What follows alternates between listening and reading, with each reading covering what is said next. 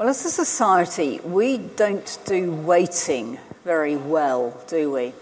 One of the big selling points of Amazon Prime is its same day delivery service a million items delivered before bedtime, so the ad goes. And I challenge each one of you when you reach the supermarket tills, how many of you do the mental calculation of the number of people in the queue multiplied by the number of items in their trolleys to give you a couple of minutes saved queuing by choosing the right queue. Anyone not do that? but how about going down a deeper level? The really skillful of you at this will also factor in the competence of the checkout operator as well. I know I do, and I bet a lot of you do too. Yeah, okay, they're trivial examples, um, they're short term examples.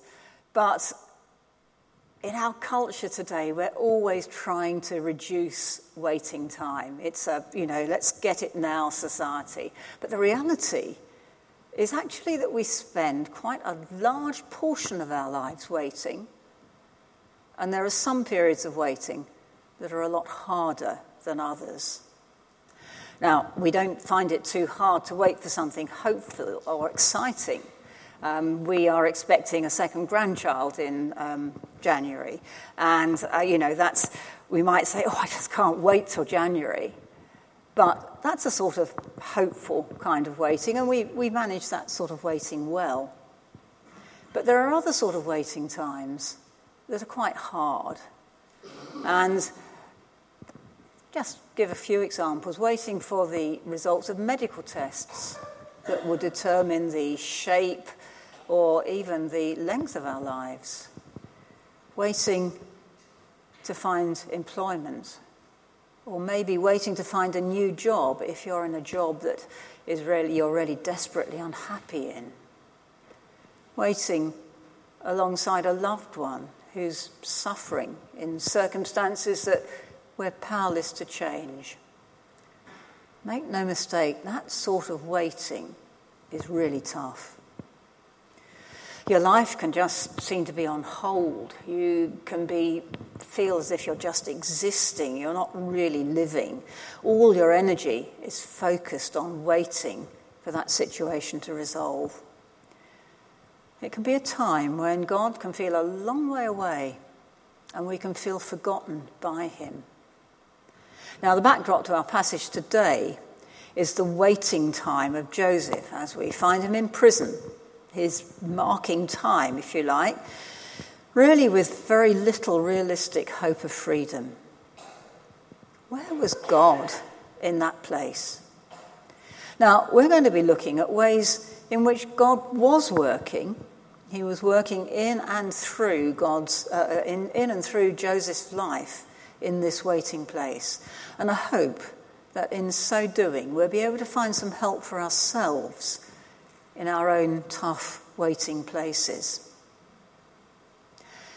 I think it's easy to gloss over the length of time that Joseph had to wait until God's promises to him, given him in a dream at the age of 17, when those promises would actually come about. He was imprisoned and sold to the Egyptians by his brothers. Things go well in Egypt for a time, but as we saw last week, Joseph was unjustly accused of trying to seduce his master's wife, and he lands up in prison again. Twelve years have passed since that original dream, and here he was in prison with a possible death sentence hanging over him. Where were God's promises now? I think Joseph might well have been tempted to despair. But instead, we see three things happening whilst Joseph was in prison. We see Joseph's character developing. We see his confidence in God remaining strong. And we see his integrity growing in prison. So, first, let's have a look and see how Joseph's character develops. Because the Joseph that we see in the Egyptian prison is a very different Joseph from the one that we were introduced to in Genesis chapter 37. young Joseph, Joseph, his father's favourite, Joseph with the amazing Technicolor dream coat, he was something of a spoilt brat, if we're honest.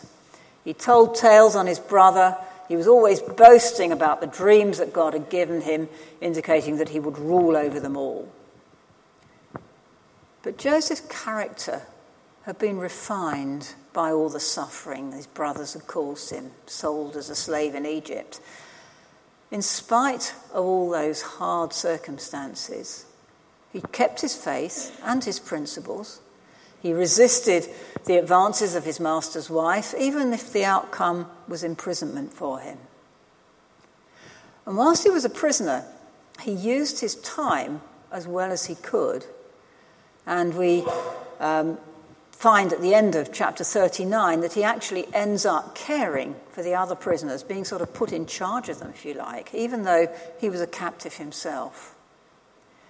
And I think that verses 6 and 7 in our passage today are actually quite telling because we read that Joseph noticed that two of his fellow prisoners were looking dejected. And he asked them what the matter was. So far from turning inwards in despair whilst he waited in prison, Joseph was outward looking and he cared for other people. Well, why did Joseph Joseph's character develop in this way? I think the answer to this question is the second thing that we notice about Joseph in prison, because it's Joseph's confidence in God that seemed to grow in this time. It's only implicit in this story, but I think that it is clear Joseph had a sure confidence that God would eventually fulfill his promises to him, even though it looked unlikely at the present time. And I think it was that that kept him going. That was what kept him outward looking. And we see this confidence in the way that he offered to interpret the chief cupbearer and baker's dreams. Because in Egypt, dreams were seen as really significant, and there was a whole raft of expert interpreters who were part of the Egyptian culture to interpret your dreams for you. Now, Joseph was no professional interpreter. So, a key verse in this chapter is verse 8, when Joseph says, Do not all interpretations come from God? Now, Joseph was remembering that personal experience of God speaking to him in a dream 12 years ago. He was confident that God had given him the interpretation of his own dream as a young man. And so he was confident that God would also give him the interpretation to the cupbearer and the baker's dream. Now, the last thing that we observe about Joseph in prison is his integrity. Joseph was actually faced with a pretty tough task when he interpreted the dreams of the cupbearer and the baker. Now, when Pharaoh got a stomach ache, the most likely suspects were the people who supplied him his food and drink. So we can speculate that the cupbearer and the baker were both accused of poisoning Pharaoh, and that would have been a hanging offence um, if they had been proven guilty. Now, for the cupbearer, the interpretation of the dream was good news. He'd be set free and his job would be restored. But for the baker, it was the opposite. He was going to be condemned to die.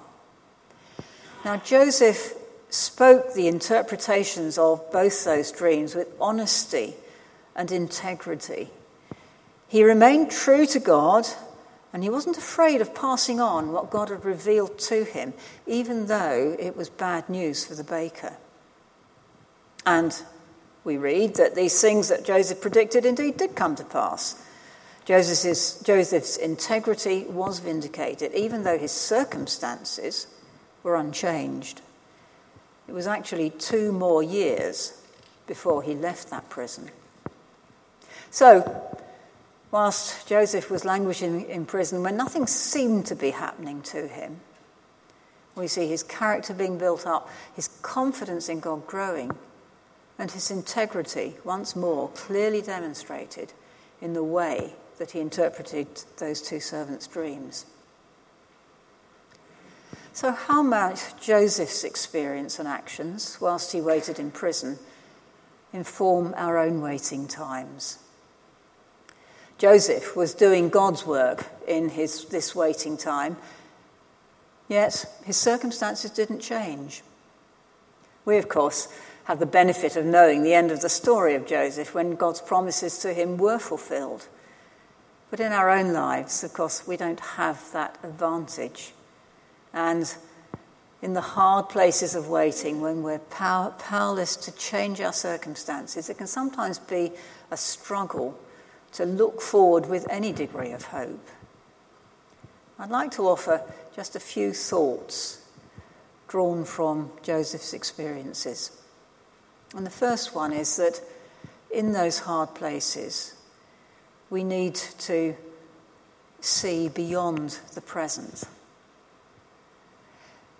It's in a rearview mirror that we can see God's work most clearly. Let's have a think about it. A rearview mirror, we can see God's work most clearly. Joseph's faith was sustained by seeing God clearly in his dreams as a young man. And it was that that gave him confidence in God and confidence about his future. When we're caught in a tough place of waiting, it can be easy to lose our sense of perspective and not see beyond our immediate circumstances. And one of the ways, the best ways of gaining perspective, is to look backwards through that rearview mirror and remember the times when we knew that God was real and that He was at work in our lives. God's timescales are often much longer than the ones that we have, and um, much longer than perhaps our impatience would like. Nelson Mandela spent 27 years in prison. They were vital, formative years of character building that uniquely qualified him to lead South Africa out of that prison of apartheid.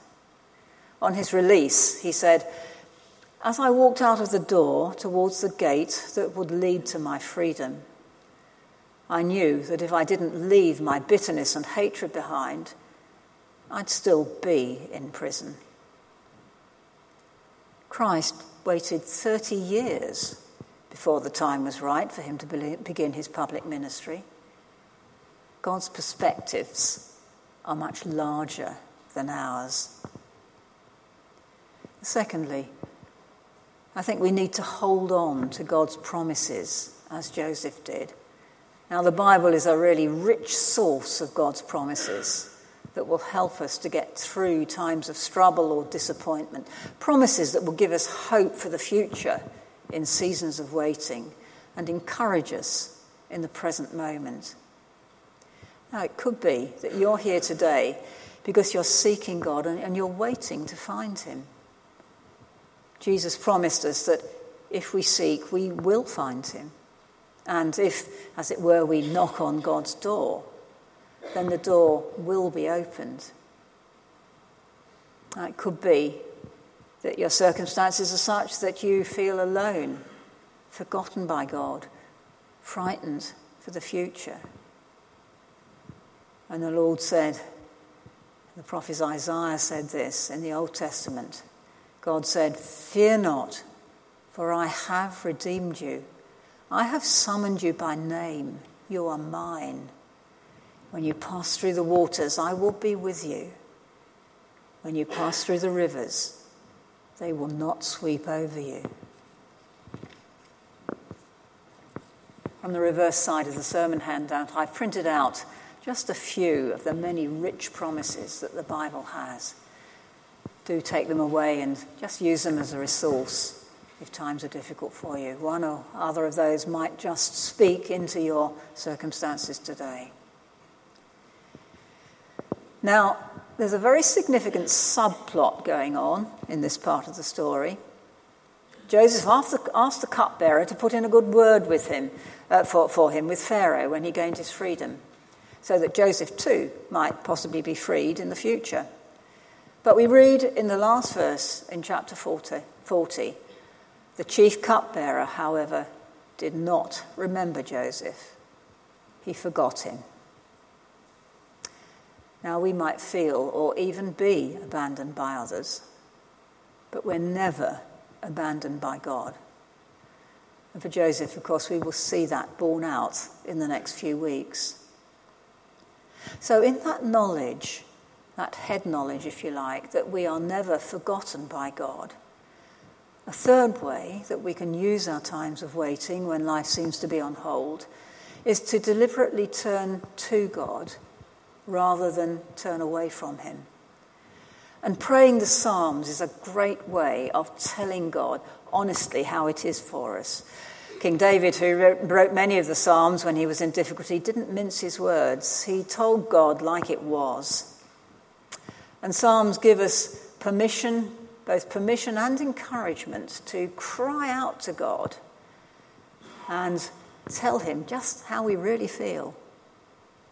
And they also give us some words to say when we've run out of our own words.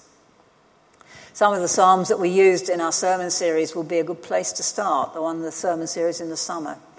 We have a God who perfectly understands us because he has suffered with, with us, and for us. Now remember Jesus' words, his cry from the cross as he was dying My God, my God, why have you forsaken me? Jesus was praying the words of Psalm 22. Now, there might be, however, times when all of these suggestions are just too much for us. And at those times, we can be helped by the prayers of others, sharing our burdens as fellow members of the Christian community. I've so often heard people say to me in tough situations, I felt so helped and carried by other people's prayers. And it's certainly something that I can personally vouch for. Now, we've got an opportunity in this service to be helped by the prayers of others. And later in the service, members of our prayer ministry team will be on hand to pray with you in confidence should you, for any reason, wish to share your burdens and help you draw nearer to God in your situation. So do take up that offer if it's something that's on your heart at the moment. Because waiting times can be really hard. At the end of our passage today, we leave Joseph forgotten by the cupbearer and left in prison.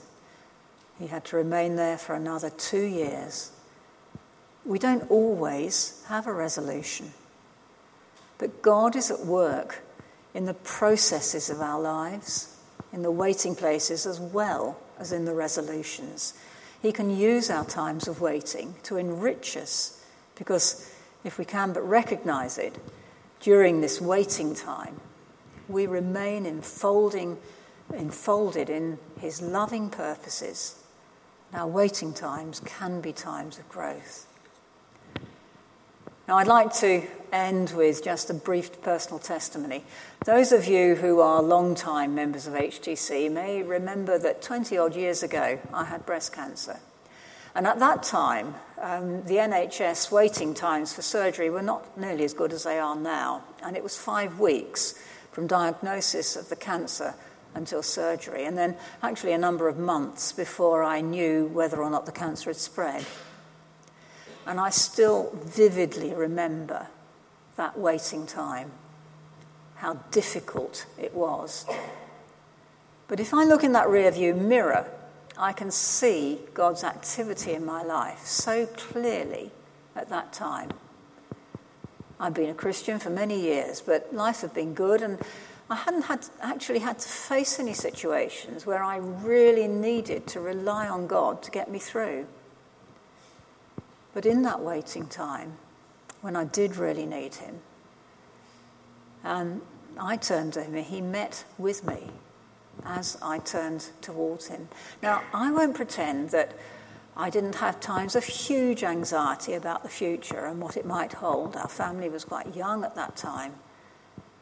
But at a deeper level, I somehow knew that I was being held by God And in the words of that uh, medieval mystic Julian of Norwich, all shall be well, and all manner of things shall be well.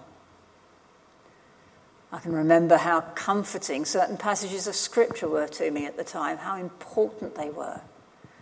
And I can also remember how important other people's prayers were. In fact, I can remember kneeling at that rail just there, and it was just about in that, in that, that place, whilst people prayed for, for, um, for me, and how helpful that was. We, we did prayer ministry rather differently um, in those days, and it was in the context of a communion service. And I think that I can honestly say that if it hadn't been for that tough experience in my, my life, those difficult days of waiting when I found God in a new way, and what I learned through that subsequently, if it hadn't been for that experience, I probably wouldn't be here speaking to you today as a minister at HTC. God is with us in our times of waiting. I can personally vouch for that. And as Paul said in one of the verses overleaf, nothing can separate us from his love. Whatever the circumstances of our lives, God's promises are that we are more than conquerors through him who loved us. He can use our waiting times for his loving purposes, refining our characters, deepening our relationship with him, giving us his hope as we face our futures with him. Amen.